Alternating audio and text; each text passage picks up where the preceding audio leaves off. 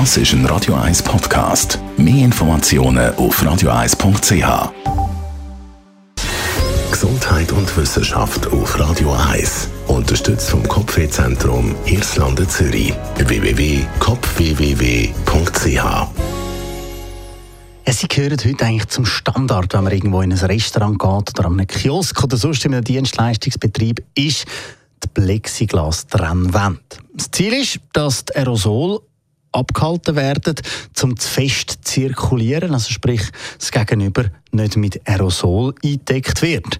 Wie ein Bericht von Focus jetzt zusammenfasst, zeigen diverse Studien, dass das eigentlich genau das Gegenteil ist. Die Plastikbarrieren tügen sich eigentlich positiv auf die Verbreitung von Aerosol auswirken. Das heißt, jemand, der irgendwie einen Sitzplatz hinter so einer Scheibe hat, der hat ein erhöhtes Ansteckungsrisiko wegen Aerosol.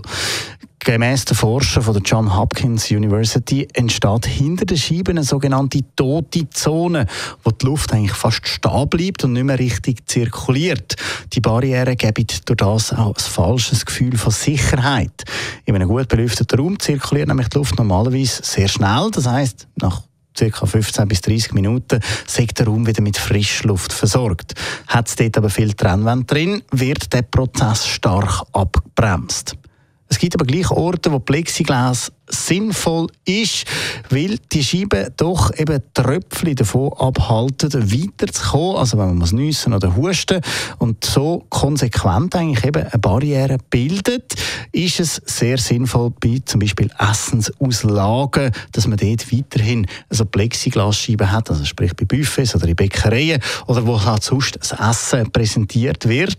Forscher sind sich aber einig, es gibt andere und wirkungsvollere Massnahmen, wie zum Beispiel das Tragen von einer Gesundheitsmaske oder die Impfung.